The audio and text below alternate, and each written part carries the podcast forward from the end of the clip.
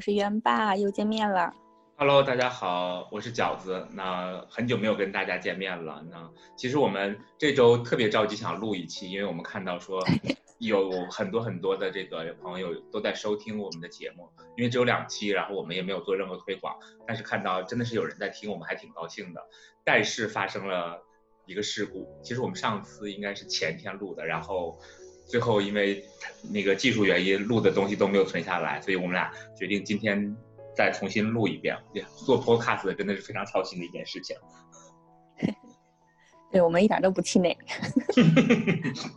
OK，不气馁。那说到不气馁这个，我觉得不气馁这件事情今年还挺重要的，因为我前两天去上了一个培训，然后是给那个社区的人去上，然后他们当然不是他们选择，就是我们后来商量，最后题目定在了 resilience，也就是这个应该叫做抗逆能力这件事情上。所以其实我觉得对韧性是那个韧性。对韧性，嗯，我们需要韧性一些，对，更加韧性。今年需要更加韧性。然后，其实我发现那个我去办这个培训的时候，我就把它简单组织成了一个活动的形式，借鉴了可能一些团队活动，甚至是我 observe 过一些这个 improve 的一些内容，然后把它放在里面。然后会发现说这个培训的效果其实还挺好的。所以今天呢，我就想跟元爸跟大家一起去探讨探讨一些公司活动、团建拓展。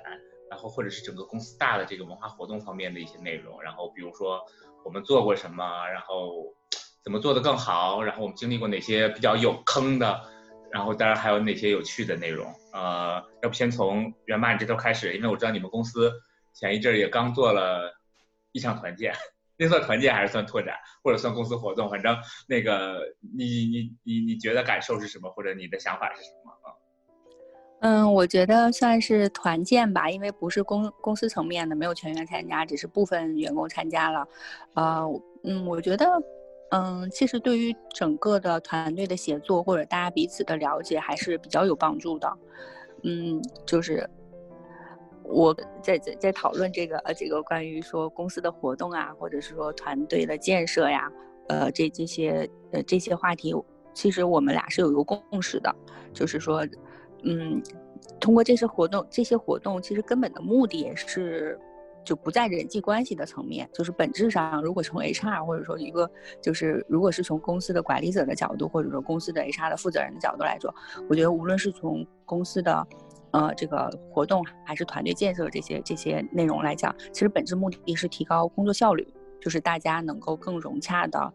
呃，或者彼此更了解，然后工作起来会更有效率，而不是停留在这个人际关系的层面。所以说，我觉得上回到回到这个话题，就是我们上周做的这个活动呢，虽然表面上是说，哎，大家彼此更加了解了，但我觉得可能会对其他人的这个思考问题，或者是说，呃，呃，想事情的这个底层逻辑能够更了解。那你知道，哦，原来他在这种情境。下是这样想的，那以后如果是跟他有沟通或者跟他有合作的话，那我会更了解这个人，我可能会会避免一些我们俩之间这种沟通的误区。所以我觉得，嗯，其实目的是达到了的，然后效果上其实大家也很开心，所以我就把它，呃，定义为一次比较成功的这种团队建设吧。OK，掌声鼓励鼓励。那我其实跟那个元爸的想法非常非常的相似，因为我其实。我自己本身的工作里面会接触太多的团建，就是，呃，睡过长城，然后卖过果汁儿，然后那个 搭过天梯，做过沙画，就是该做的，我觉得我都有做过。因为工作本身确实需要第一个参与很多，第二个组织很多。那哇塞，你这是专业专业，感觉你真是一个专业拓展公司的教练。教教练不敢，就只是说只能这就是在里面去看了看看过看过看过整个这个就是。拓展啊，团建等等这些内容，到后来本身的工作也负责就是文化方面的东西，所以就会觉得说这个公司的活动这件事情吧，第一个就是它很重要，在我的理解里它是非常非常重要的，但是第二个它的重要度如何去发挥它的作用呢？又又又会又会很难，真的是呃能够看到说这个作用是能够怎么说用数字去衡量，或者是能够很很很 concrete 的去拿得到的，所以怎么样能够去真的把这个东西做到一个正确的方向上？其实挺难的。那刚才袁爸这边说，呃，团队团建的一个很重要，或者公司活动以上这些，all 的这些目目标，其实我觉得在我俩聊之前，那个有一个非常清晰的 alignment，就是说我们确认说做这个事情最终极的目标就是如何去提升整个组织团队的这个绩效，或者是他的工作效率，然后让工作变得更简单、更容易，然后更高效。这个我觉得是一个特别特别特别怎么说呢？被误解的地方，因为嗯，很多很多的这个团建，尤其是在我去了互联网公司的经验之后，我非常记得我第一次的这个团建，然后呢，就是应该是我去了这个 team，然后我的老板就说：“哎呀，晚上带着那个带着带着那个带着我去吃饭吧，跟团队的人。”嗯，那其实挺尴尬的，因为我不是一个特别就怎么说，我是一个比较慢热型的人吧，就是不是说一见面之后就可以跟大家变得很熟络。但是呢，我的老板更是一个慢热型的人，但是呢，底下的小朋友呢，又因为他在场，所以又比较的收着，所以呢，整场就出现了一个非常尴尬的这个局面。然后呢，就是就是第二天，后来大家总结说，第二天说是酒没喝到位，所以大家都没有展示出来自己该有的这个状态，所以说下一次要再喝，再喝，再喝，再喝。反正那天我是完全喝翻了，喝到那个。吐吐在路边上，所以后来我就说，哎呀，这个是我经历过真的是痛苦前三名的这个团队活动之一，所以我就觉得回头去想一想，说到底怎么样能够真的让这个团建的这个事情发生。嗯，我觉得呢，其实团建这件事情它不是一个 event，如果把这个团建这个东西扩大化的话，它应该是发生在你工作的每一天的，因为我相信这个最后团队建设的目的应该是说大家彼此互相信任，互相了解。然后能够基于彼此的 strengths 去呃发挥最大价值，然后能够去互相 cover 彼此的 weakness，然后让这个团队达到一个最完美的状态。这个是我觉得团建的内容。那其实每天我们的工作中已经在做了，因为工作里的挑战完全高于说任何团建活动里设计的这个挑战。所以在这个时候，我觉得如何去利用日常的时间去完成这个团建，这个团建就是带引号的团建，反而是更重要的。我记得我自己。工作经历最长的这个公司，其实我们任务里要办很多团建，但是呢，就服务别人来办很多团建。但是问题是我们自己的团队其实没怎么办过团建，但是呢，每一次别人办团建，对我来对我们来说都是一次团建，就是因为这是一个痛苦的任务，我们要形成团队，然后去把这个做完。那最后我们也需也需要有各种的 review 和 debrief 的东西，自然而然我们就变成了非常强的这个团队。说实话，那是一个我跟其他的同事。私人的关系接触最少的一个公司，因为大家其实非常专业的去完成自己的工作，但是我就觉得说那是一个工作起来最高效，然后最轻松，也是让人觉得专业度最高的一个团队。所以有的时候，我自己的理解就是，当你做这些团队活动或者团建的时候，可能，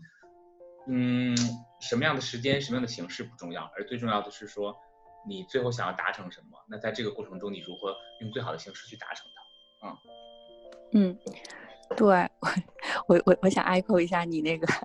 喝酒，然后最后大家还很尴尬的那件事情。就是我的理解，就是过程大家都很努力，然后结果依然 没有达到效果。因为我理解喝酒就是让大家能够敞开心扉嘛，就是那个能增加彼此的信任度。然后但你这个过程如此的努力，最后场面还是很尬。然后我我也想分享一次，就是你要说团建的这个形式的多样性，我也想分享一一个我觉得很特别的一个团建，嗯，就是我之前在咨询公司的时候，大概有长达一年半的时间吧，呃，然后就整个部门的同同事就大概有四五十个人，每天下班以后去隔壁的这个东软信息学院，去学各种各样的技能，从 Excel 到 PPT 到 VBA。到简单的编程，呃，大概是说每一个模块有三个月的时间，然后我们一共是学了能有大概呃五六个模块吧，然后。几几乎坚持每天下班就五点半到七点半之间都去上课，然后全班同学在一起，就感觉回到了大学校园。然后班上的同学也一起写作业，然后第二天就老师提提问啊，回答各种问题。然后过程中你也知道，有的同学哎擅长做表格，有的同学呢擅长做 PPT，有的同学这个逻辑思维比较强。然后你你对整个这个整个班里的这个同学都有更加的就更深深入的了解。然后我觉得虽然。它是一是一个长期的这样一个培训，但我理解，其实它也是某种意义上的这样一个团队建设。就经过一年半的大家每天下班在一起学习，然后不仅个人技能有所增长，然后互相的这个理解和了解还有信任也变得特别特别的好。对，而且你说的这个，其实我终于发现说那个为什么这个元霸老师是特别爱好学的这个 好同事，因为他真的是我在这方面的一个 role model，因为我看到他真的是不停不停的在在在学习。但是我刚才看他提到这个，我其实想到说我俩之前一起参加的一个一个培训，那个培训其实讲的是 design thinking，他给了你很多任务让你去做。我在那个时我们上完那天培训之后，那个元霸发了一条朋友圈说，我太那个。你发的什么？我太 dominant 还是我太什么？不是我太 I'm too dominant。大半夜的时候，就是那个我们因为是一天的课，然后他可能上完之后大半夜他发了一条这个，居然说我太 dominant。这个这个这个怎么说？有这个整个的得出这个结论也太那个什么了。但是我觉得那个其实也是我看到说团建可能不同的组织形式和不同的内容，然后另外一个就是让大家能够在团建里面去看到和。学习到掌握到这个内容，然后也知道说，比如说那天我们就形成了一个很快的团队，不认识的人，但是我们两个认识，那其他人我们都不认识。那在那个过程中，唯一的目的就是要去 deliver 一个最后的结果。那怎么样能够在一天的时间去 deliver 这个结果？说实话，那不是一个工作的环境，所以大家其实比较 loose。所以我说实话，如果那天你不 dominant 的话，最后可能我们就没有办法有东西出来。所以在这个过程中，我们就会发现说，其实。在这样的一个短短的环境里面，我们就会立刻的找到谁应该 take 什么样的 role，谁应该 fit 在什么样的状态里面，然后谁应该怎么样去推进这件事情。然后从你的角度，你会觉得你很 dominant。那但是从我的角度，我反而觉得说，因为你的 dominant 上让我觉得我很 easy，很舒适的在这个里面，因为我真的是觉得说，哎，我好像不用这个推动这些东西，它就自己 move on 了。我只要在关有需要我的时候出来来做这件事情就可以了。然后所以我就觉得说，其实。大家在看团队这个内容的时候，有的时候其实团建的机会，好的地方就是说可以很短暂的把可能日常工作遇到的一些 challenges 放到大家面前的时候，可能以前我们要 observe，可能两到两到三个月或者更长的时间，那团建的这个机会可能是也许哈，如果你设计好的话，能让它很快的展示出来，然后让大家可以去 observe 到，然后去尝试这个舒适度，然后去找到合作最好的这个方法。所以这个是我觉得，也许在团建的时候，当我们去设计的时候，能看到的一个方法。那比如说，当我下次再跟元霸去合作的时候，我其实上次非常 appreciate 他的这个 dominance，但是带引号的 dominance。那在下次的时候，如果跟他去合作，我可能就会非常的放心，因为我知道说，在团队里有他的话，我们应该不会，我就不会去担心说我们会 miss deadline。那可能我就觉得说 deadline 这件事情，我就会交给他去 catch up。那我可能就专注在做我自己可以做的这些事情上，因为 catch up deadline 这件事情对我来说是一件让我非常焦虑的事情，所以我就可以放手，然后让他来做这个。所以我觉得这个是其实团建里面能够看到的一个价值，然后也是让大家能了解彼此 behavior 的差距，然后互相去取长补短的一个过程啊。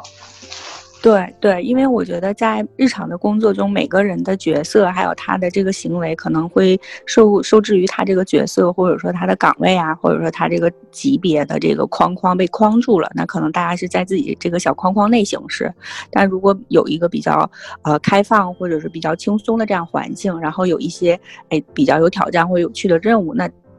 大家可以跳出平时工作的这个框框，展示自己独特的一面，或者说就是就是真我或者本我的一面。那你就会发现，在这个过程中，每个人都有不同的性格特质。那又有的人可能就很适合去组织，有的人就同理心很高，会会会帮助协调，然后安慰其他人。那有的人就很有创意。所以在这个过程中，其实是就是发现大家长处和性格特点的一些一些机会。那以后在无论是工作中或者是学习中，那可以把大家就是本质上。也许在平时岗位上，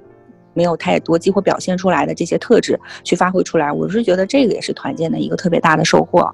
对我特别同意这个，尤其是刚才你说到说本我这件事情，因为我不知道哈，因为我其实一直在这个工作中去寻找说我如何能够用更多的本我去工作，因为我自己感受到从本我这件事情去工作的时候，你会变得更轻松，然后你的效率也更低。因为我的第一份工作是在一家日本公司，所以那个完全是让你忘记本我。然后都 变成一样的这个一样的，不说一样的人吧，就是方类似的人这样的一个状态。但是随着我慢慢的就是岁数越来越老，那我就觉得说做本我这件事情其实很重要。所以当我在工作中看到说本我和你去做一些可能你自己不擅长，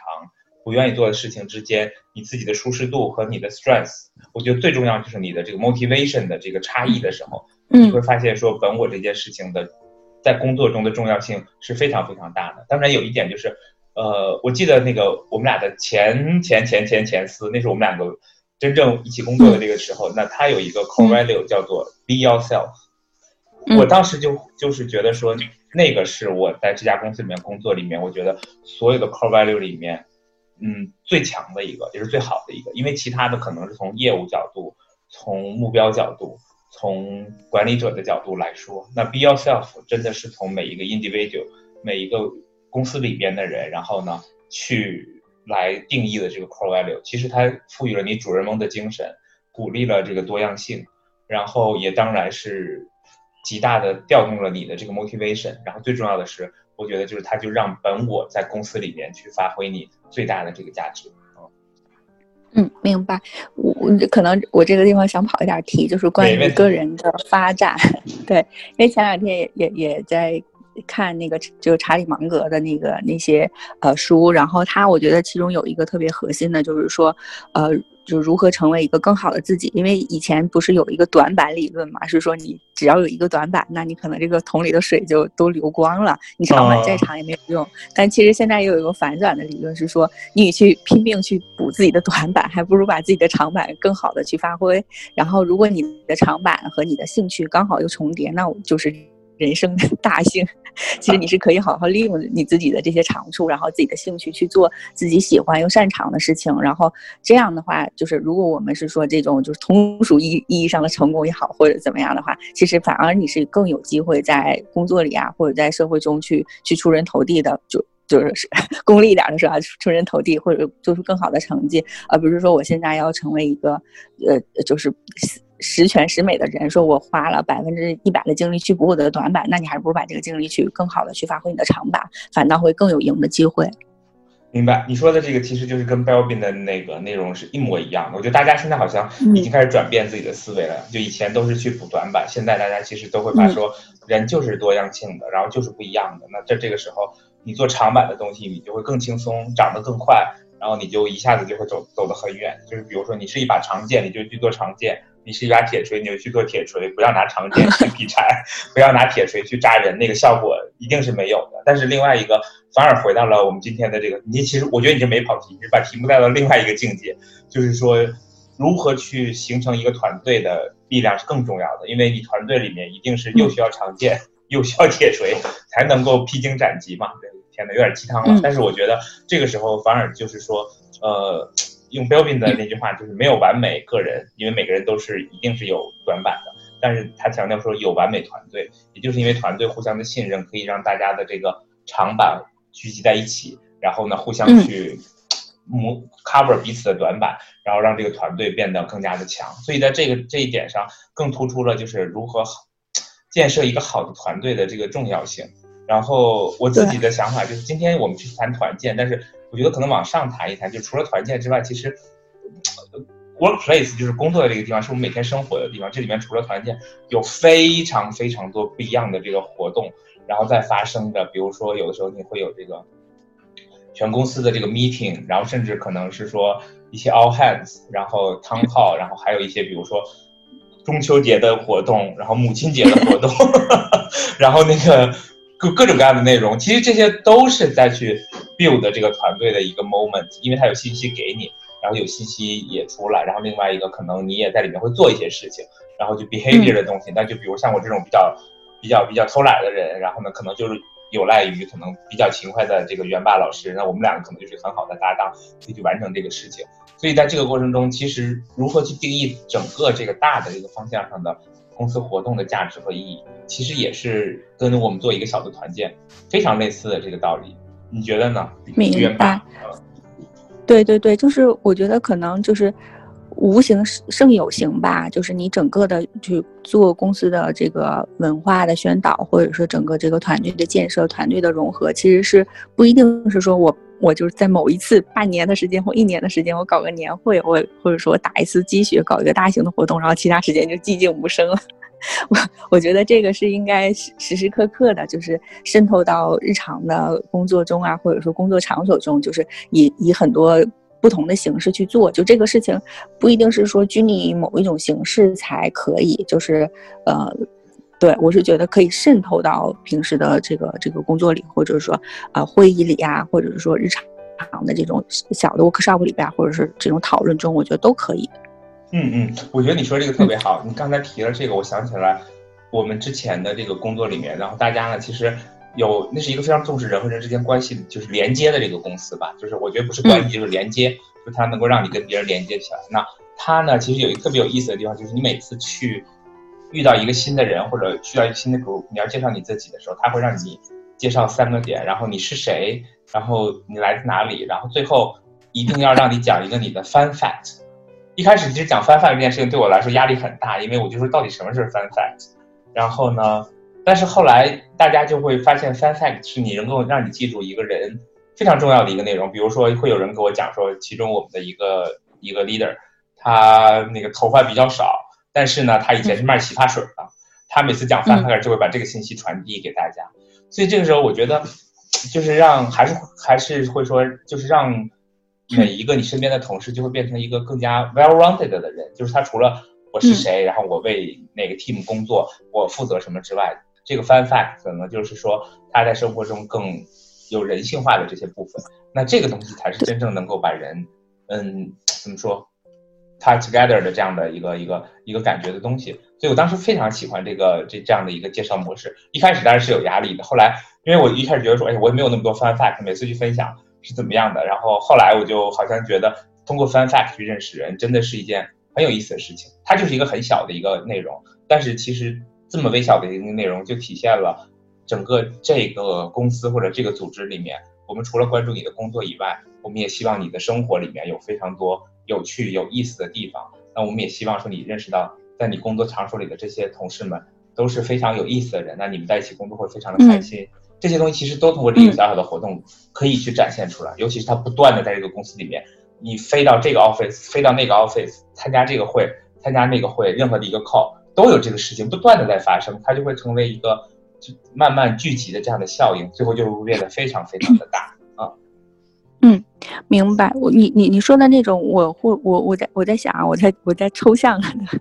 我在抽象它，因为其实我之前有很长一段时间是支持运营团队的嘛。你说的那种像类似于 fun fact，就类似于人和人之间的这种微观的体感。就是不只是抽象的说你你是谁，或者说你你的一些社会角色，而是说通过一些更具象化的东西去去彼此深入的了解，然后就对你有一个更具象化的这个理解。所以我刚才就想啊，就是无论是公司的活动啊，还是说呃团队建设呀，还是说日常的这些这些活动的组织，其实好多时候我们可以可以寻求一个呃平衡点。我是觉得，就无论是在策划还是计划的过程中，其实是有一个平衡点的。比如说，就就总是在两极之间找到一个点。比如说一些抽象的东西和一些具象的东西。比如说我是谁，我来自哪儿，是一个比较抽象的东西。然后说一个 fun fact，那就是一个比较具象的东西。那如果有这两个的结合呢，其实你是可以更好的认识到其，就是去了解或认识其他人的。然后包括刚才我也在想，就是。我们之前做一些活动和会议的时候呢，也会在想，哎，这个是是务虚和务实这两个点中间去去结合。比如说务实呢，就是眼前的事情要做一二三四五；那务虚呢，我们又得往远看，比如说看个三年五年这种。就务虚务实可能也要稍微有找到一个平衡点。然后还有这种就是呃数据类的和走心类的，比如说我经营汇汇报嘛，我我这个经营的数据是多少？然后呢，我我也有一些走心，比如日常的一些点。就是日常大家就比较感动的一些点，或者工作比较辛苦的一些场景，这就是走心和走数这两个也是可以找平衡的。呃，一个好的会议的组织，或者说好的活动的组织，就在务虚和务实之间，然后这个就是具象和和抽象之间，然后包括数字导向和这个这个就是走心的这个导向中间，其实就是寻找一个平衡点嘛。那这个平衡点，如果我们把握好了的话，其实活动可以更有。就既让大家很开心，很有感触，然后呢，就是情感方面，然后又让大家有更多的认知，就是说真的是信息层面接收到更多，所以，我所以我觉得去是去找到两个，就是两个极端中间的那个平衡点，是在呃整个活动策划里面的一个很重要的、很重要的思考。明白。其实你说的这个，我我可以反馈回来。其实，哎，当我们去做这个这个这个 learning plan 的时候，然后我们一般都会评价这个结果嘛。然后我们就是比较用的这个比较 cliche 的内容，就是那个呃这个科氏四级法。那科氏四级法其实就是完全覆盖了刚才你说的这个内容，就是它的四级。第一级就是 reaction。然后就是会问这个 participant do you like it，就是你觉得说你是不是喜欢这个内容？那这个一定就是 emotional 层面第一个有 motivation 的地方。那第二个就是你在这个里面的 learnings，就是它 deliver 了哪些信息，然后这些信息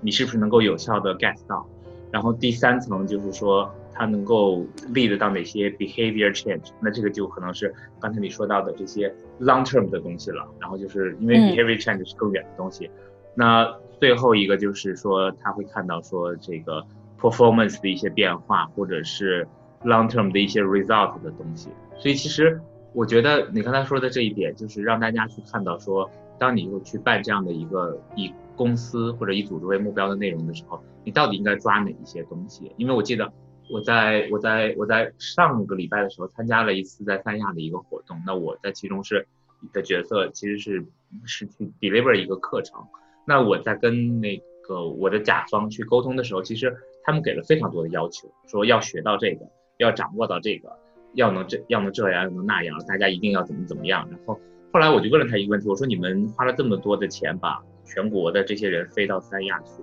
然后我说你们这个一年就办一次，我说你希望最后是什么？我觉得如果是我的话，我办这个，我一定是希望说大家明年还想再来，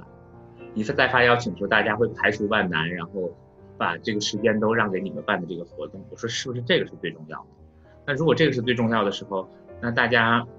嗯，学到什么，拿走什么，这些反而可能是其次的，是说这个活动里面是不是真的能让他留下深刻的印象，让他觉得这个是一次他投入的时间和他最后获得的东西远远超出他期待的这些内容，然后如何能够建立这些跟人之间的联系，让他还想再回来，这些东西可能才是最重要的。嗯，然后后来我我们就沿着这个思路去做了很多的发散和思考，所以在在我的想法里面，就是说，有的时候可能我们想的太多的就是那个我们想要达到的那个非常 concrete 的那个结果，但实际上那个有的时候这个结果反而是不重要的，最重要的反而是可能另外一个结果，因为它才是立得到你想要的那个结果中间必须要经历的那一步，那这个时候可能这一步，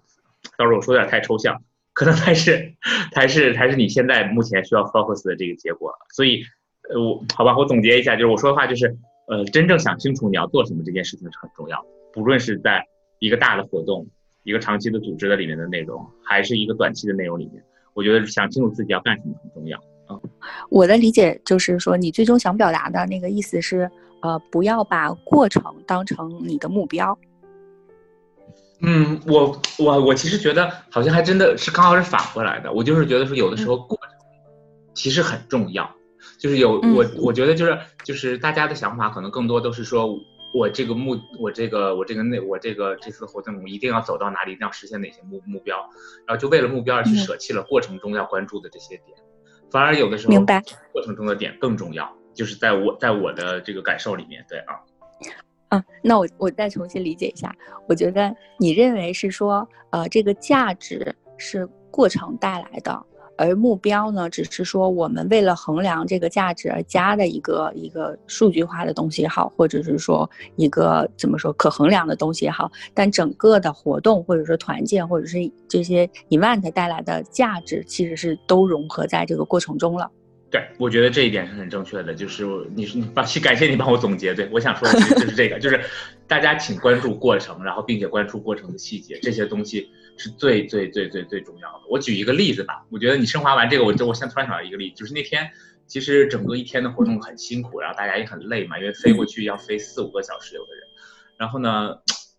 他们其实有一个特别创新的想法，就是说把大会最重要的信息放在晚宴上去 deliver。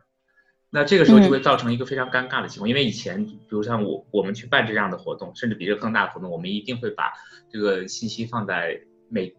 opening 的时候，这个时候大家应该是最 focus 的时候。当然，我觉得放到晚宴是因为它是一个 awarding 的 moment 是 OK 的，但是因为整个前面内容太长，所以这个晚宴呢从六点半开始，然后所有的这些被邀请的人一直等到八点半才吃上饭，中间甚至有人因为有一些事情要提前走，所以他可能本来预计说我能八点走，然后呢我能吃个饭跟大家聚一聚再走，但是结果最后就是还没开饭他就得走了。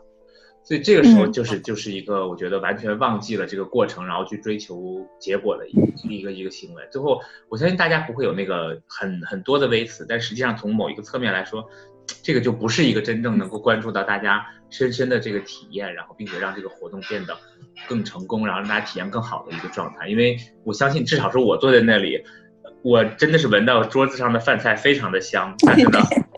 做了一个小时，因为我晚一点过去的，因为我觉得说那个我猜可能不会那么早开始，然后呢闻着一个小时的饭菜，然后呢上面在说什么，其实我完全不想听，我只想说什么时候开饭。所以有的时候大家怎么去关心过程，因为关心过程是一件非常花时间和花精力的事情，但是反而这些过程里的每一个点，最后会大大的去影响到说你是不是能够达到你既定的这个目的和目标。对对。呃，这个我特别同意，就是，嗯，我觉得就是，我我我想再抛出来一个概念啊，就是，因为我我司最近在在做游戏，所以我们研究了一些关于关于用户用户情绪曲线的这样的一些一一些一些信息，就是说像做游戏嘛，其实我觉得整个你做活动和做游戏其实？底层的逻辑是一样的呢，就是你要沿着呃你的用户或者是你的听众或者你的受众的这个情情绪的曲线去去展开你的每一个环节，而。而人嘛，不是说一上来就能嗨起来的，所以其实很多时候呢，是说，哎，你想正正常来说，它是一个小坡嘛，就是你先你先慢慢的往上走，预包括预热啊、破冰都是为了这些环节，然后大家的这个气氛或者情绪点到了某一个时刻，然后你再去抛出来一个特别有重量级的环节或者是话题，然后把这个把这个东西。再推向一个一个高峰一个高点，然后然后再慢慢回落，这就是整个这个情绪或者说我们叫气场也好，再慢慢回落，然后这个时候大家可能建立了比较好的共识啊或者信任，然后我们后面再可以跟进一些环节，就整个，呃，如果我们就是把这个听众的这个这个情绪放放在考虑。里面它是是沿着一个曲线，这样有一个波动的，有个波峰啊，或者有个波谷，然后是然后层层递进的这样一个环节。所以我是觉得，在考虑到就是这个环节设计的时候，还真的不能忽视这一点。是说，哎，我觉得第一个环节应该是什么？但其实很多时候是，如果你前期没有铺垫，很难上来大家就达成一个那么好的一个一个氛围。呃，我举个例子啊，比如说我之前。有一个有一个团队，还负责人是说，哎，我们想搞一个这种叫直面反馈，就大家彼此能够非常直接的给其他人的反馈，然后呃，甚至进行一些批评，或者是说好的也好，或者不好的也好。但这个过程其实是要大家非常打开心扉的嘛，或者情绪已经到达了某一个点，然后大家可以非常真诚的提出这些想法，然后也能非常真诚的去听取和接受别人的意见。但是如果你前面没有任何铺垫，上来就说，嗯。我们开始反馈吧，然后就会很尴尬，因为 大家就一没喝酒，然后二生生的互怼，硬生生的互怼，然后呢怼又怼不起来，因为大家就你瞪我，我瞪你，大眼瞪小眼，又很尴尬，所以就变成了一个说为了这个环节，为了觉得嗯这个环节而而安排了这个环节，而没有想到他是要在某一个情绪的点去去安去插进去的，因为可能是说这个这个团队的负责人他之前参加过这个环节，他说啊效果不错。但是他并没有考虑过他参加的时候的这个前因后果，还有前后的这些铺垫，他都没有想。他当时他只是说，哎，这个环节特别好，我要拿回来用，然后拿回来就用了。但是他忽略了前后的这个铺垫，没有把它放在一个环境里去思考，然后就会造成一个比较尴尬的局面吧。所以我觉得，我我我我就是顺着我之前提过的那个平衡点。就是一方面你要考虑各个是务虚务实啊，或者走心还是走脑的这个平衡点，然后一方面也要考虑到就是我们整体的这个受众的这个情绪的曲线，还是要沿着大家这个曲线去去走，或者说你去营造这种曲线，然后在某个点我推出某个环节，我觉得这样的收收效会更好。同意，特别同意。我觉得这个，因为我觉得我刚才说我是慢热的人，但是我觉得百分之八九十的人都是慢热的人，因为我觉得这个是一个生生物的本性。就像我我我社恐青年嘛，对对对，就就比如说像，因为我有把我们的猫抱来家里的时候，那它肯定第一头来的这一段时间一定是非常警惕的，因为它要观察周围的环境是不是一个安全舒适的环境，然后它才能慢慢卸下心防，然后融入到这个这个这个这个这个环境里面去。所以我觉得所有的可能生物都是这个样子的。那如果我们就是违背这个东西去做事情的，一定是可能，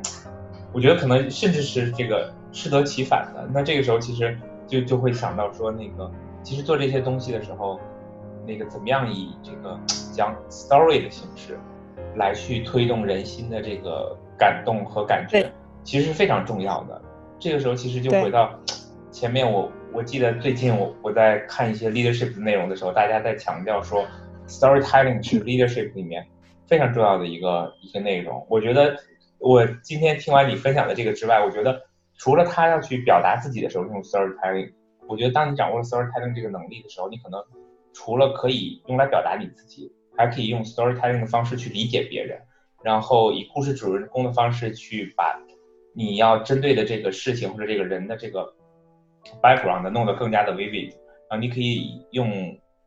就什么 step into their shoes 的感觉，然后去做你的 decision，会让你的整个的这个 decision 变得更加的 well-rounded。所以我觉得这个可能也许是 storytelling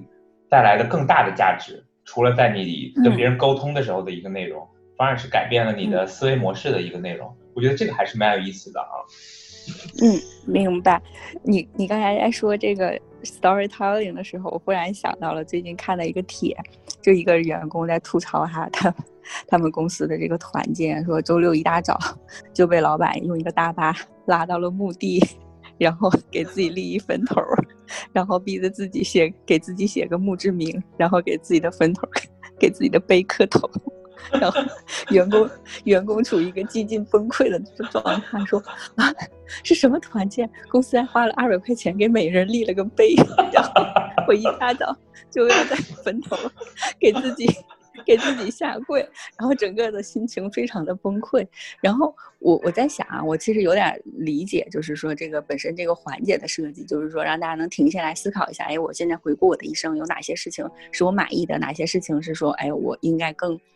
就是用一种，就嗯，怎么说呢？就是回顾整个人生的这种这种视角，能去更好的观察自己，然后在未来能够给自己更多的机会，或者说给自己更多的这个信心和激励。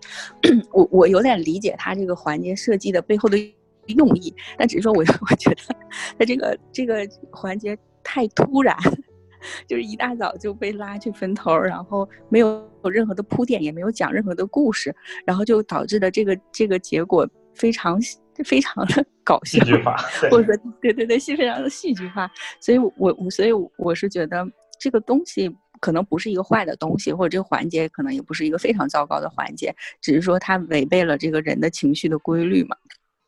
对，我我记得你之前也有过类似的这种培训是吗？对，我之前正想说呢，就是我其实参加过，我我们不是立碑哈，立碑成本太高，这他们说明老板也是愿意发血本的，让大家大早早上。这怎么说？周周末作死，然后呢去立碑这件事情。我们当时参加的是一个是一个那个九型人格的培训。那那个培训其实是一个，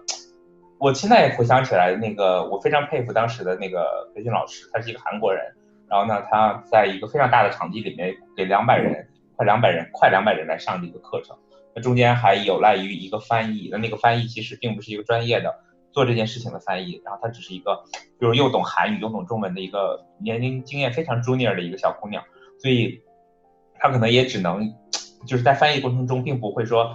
帮助老师去增光添彩，更多可能反而会降低一些信息的传递。但是呢，嗯，呃，我觉得，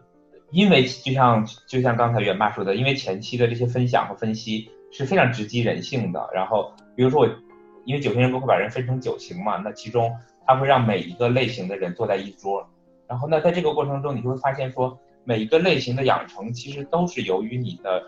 呃，后天的生活环境对你造成非常大的影响。我忘了是某一个类型的人，其实那一桌所有的人，他们有一个共性，就是从小没有跟自己，呃的这个 biologic 的父母生活在一起，有的可能是被爷爷奶奶带大的，有的可能是被亲戚带大的，所以他们那一个类型的人的表现形式就是说。他们非常非常的会去在乎别人的感受，就是 people pleaser，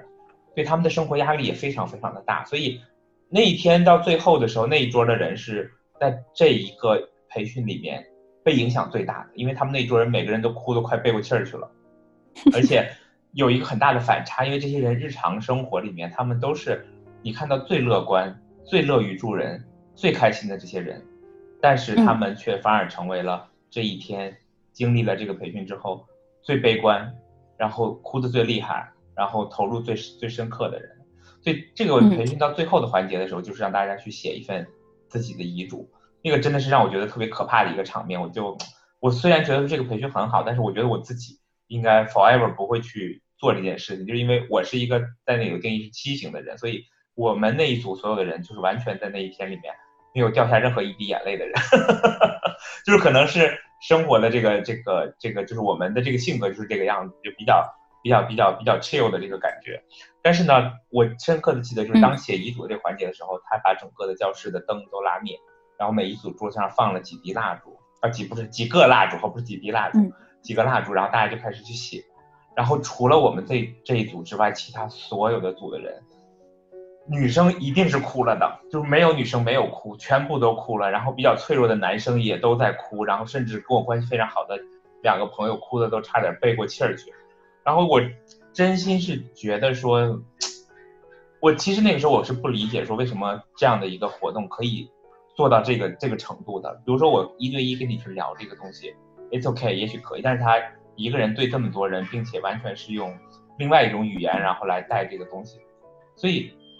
有的时候你真的想要去影响别人，去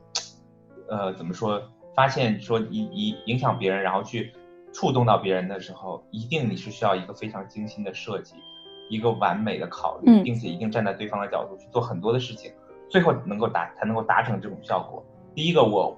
通过那个我认知到说这个效果是可以达成的，并且不需要花太多的精力，不需要花两百块钱，只需要你有足够的设计就可以。那那对，只需要两根蜡烛是吗？对对对，确实两根蜡烛，一个笔一张纸就可以。但是在这个过程中，在两根蜡烛、一个笔、一个纸之前，这一天前面所有的这些内容和那个老师对于这九型人格这九种类型非常深刻的理解、分享、观察。这些东西才是形成后面这些东西的一个非常重要的铺垫，因为他的这些观察理解会让我们跟他之间形成一种非常深的同理心，就是有人懂我，他说的东西就是我想的，然后他看到的也是我我看到的，那我们之间就会形成一个非常紧密的绑定。所以最后回到一点，就是说你希望能够触动这些做这些事情发生的时候，还是需要你去跟你的 audience，当然我的这个 audience 不是说培训的 audience，而是说你的团队里面的人有这种。互相理解、互相识别、互相认知的这样的一个过程之后，才会达到这个效果。嗯，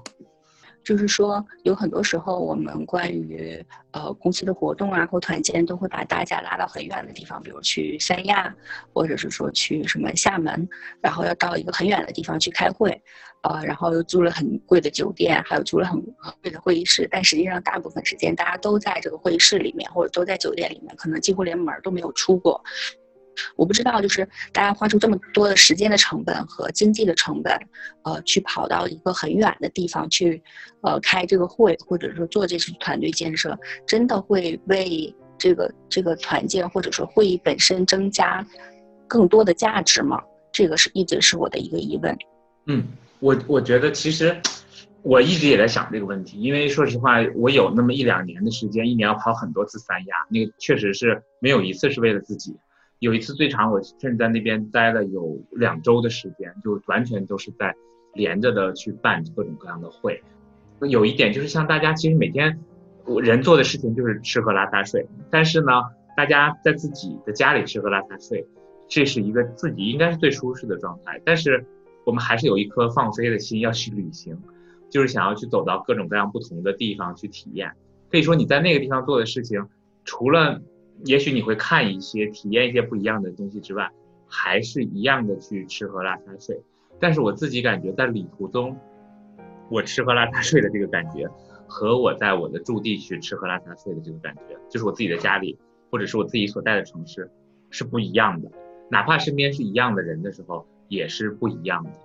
所以，我觉得当我们去另外一个地方去来做这样的一个事情的时候，其实还是回到刚才。呃，咱们回到的那个话题上，我自己的理解哈，就是还是一样，就是关注过程，不关注结果。就是关注过程，这个过程中，大家因为离开了你的驻地，然后呢，你身边都是陌生的环境，所以在这个时候呢，我自己的感觉，你会更关注你身边这些更熟悉的人，他们也会跟你的关系变得更近。然后呢，在这个过程中，你们也会一起去携手 explore 这些陌生的这些地方，或者是去感受这些陌生的东西。那有一个东西就是也首因效应，那第一印象的这些东西也会对你产生很多的影响。所以我相信很多很多的这个情侣都会说，哎呀，我我们要经常去旅行，因为这个时候我们会留下很多很深刻的记忆和印象。那在这个时候，其实你每天生活在一起的两个人，平时有太多机会去。形成印象，但是为什么你旅行的时候印象最深刻？其实也是一样的道理。所以还是回到最开始的那个点，就是当你去关注过程的时候，你会发现这些周围环境，然后这个节奏的这些变化，会让你的行为产生不自觉的变化，你的 mindset 产生不自觉的变化。那这个时候其实就会达到日常你在办公室里开会达不到的这个效果和体验不到的这个这个状态。所以这一点上，我觉得其实是一个。是一个真的是值得去做，并且值得投入的一个内容。但是，当然回到一开始我们说说的这个这个内容上面，你如何去设计？就是那我我的理解就是，其实只要你离开了你所在的这个城市，去一个比较舒适的环境，就或者就是离离开了你熟悉的地方，去一个比较陌生但又比较舒适的环境即可。就是也不一定强调说我一定要去一个什么特别隆重或者豪华的地方，或者说成本特别高的地方。我的理解对吗？我觉我觉得就是看你希望营造什么样的环境嘛。我我也因为我也知道说有一些就是把大家拉到痛苦的地方，然后去折磨你几天，然后让你有一些更可怕的这个这个经验。我觉得还是回到说最后，我们希望能够把大家带到哪个地方去，然后可能会选择到哪个地方。比如说以前我们办很多像客户的那种会，那我们一定是越好越舒适越豪华，然后呢越能够给大家带来这种感觉。但是有的时候也许对于嗯。呃，某一些其他的目的，那比如说一些考核的目的，然后培训的目的，那这个时候反而舒适也重要，但是这个时候它就没有那么重要。那更重要的可能是便利，然后能够方便大家获得所有需要学习的这些资源，并且周围的环境可以支持这些学习的过程，那这个反而是更重要的。那我觉得这些点其实就所有的这些点，最后还是围绕着我们想要往哪儿去。然后去实现的，所以其实我觉得，我我现在想到说，我们聊来聊去，就是在过程和结果之间，我们永远都是不停的在去考量过程，然后去 match 结果，然后再由结果去关注过程，然后再由过程去对照结果，就这样一个来来回回的过程。当然，还有最重要的一点是那个预算，咱钱够才能去的好的地方。如果咱钱不够，那就得 好好想想，怎么能够在最少的钱里实现最好的这个效果。感谢饺子回答了我长久以来的迷思。我不敢说回答哈，我觉得那个希望我们未来有机会可以，那个怎么说，去更好、更不一样的地方去去开会也好，或者做任何的事情也好，我觉得这个是长久以来的这个一直一直心向往之的这个期待，就能去更好、更好、更好的地方。嗯，OK，那我觉得今天的时间差不多，因为我们一直在寻找说如何能够用 remote 去录制的一个一个好的方法，所以这是为什么我们上次录失败的这个原因。那这回我们换到了 Zoom。那希望说这个效果会好一些，那也希望大家可以呃开始收听我们的内容，然后或者可以喜欢我们的内容啊。嗯，我们其实还有很多内容想跟大家分享，但是忽然有的时候会找不到线索，所以如果大家有任何想法或者反馈，或者想参与到我们的这个环节中来，我觉得也是完全 OK 的，也非常欢迎大家。对，所以我们可能有一个计划，就是我们可能。因为我们两个最近其实都变得比较忙，然后呢，所以就也希望说能够在时间里面挤出来这个时间，然后能够继续去完成这个。因为我们两个一开始想要去做 podcast 的想法，也就是说把自己的一些想法和讨论记录下来。因为一开始元爸他在做他的这个呃毕业的这个论文的时候，我们有聊了很长时间。后来说，哎，聊的这些东西其实挺有意思的，哪怕我们不分享出去，我们自己把它记录下来，然后放在那里也挺好。所以这也是我们一开始去想要录。制作这个 podcast 的一个原因，但是那个时间离现在已经快一年的时间了，我觉得有，那最后终于落下来，那我觉得是一个挺难得的事情。好的，那特别感谢大家的收听，那我们今天还是有一些这个网络的问题哈，所以呃我们会逐渐的改进，然后希望能够更多的跟大家去探讨和分享，谢谢。